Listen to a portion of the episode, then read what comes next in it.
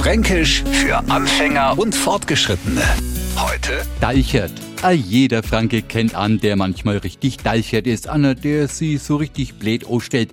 Neulich habe ich folgendes erlebt. Ich wollte aus am Parkhaus ausfahren. Vor mir a Autofahrerin. No will das Ausfahrtskärtle in den Schrankenautomaten reinstecken, flecht's raus der Hand. No steigt's aus, find's nimmer, weil's unter ihr Auto gelungen ist. Also, all zurückfahren, damit's an das Kärtler kommt, steigt's wieder aus, sucht's weiter. Blöderweise steht der Zettler genau mit am Reifen auf dem bläden Kärtler. Also wieder einsteigen, zurücksetzen und so weiter und so fort. Auf jeden Fall hat das Ganze so lang dauert, dass sie Nummer zum Kassenautomaten gemäß hab, weil die Ausfahrtzeit überschritten war. In dem Moment schreit der andere aus seinem Wagen, allmächtig der Deichert.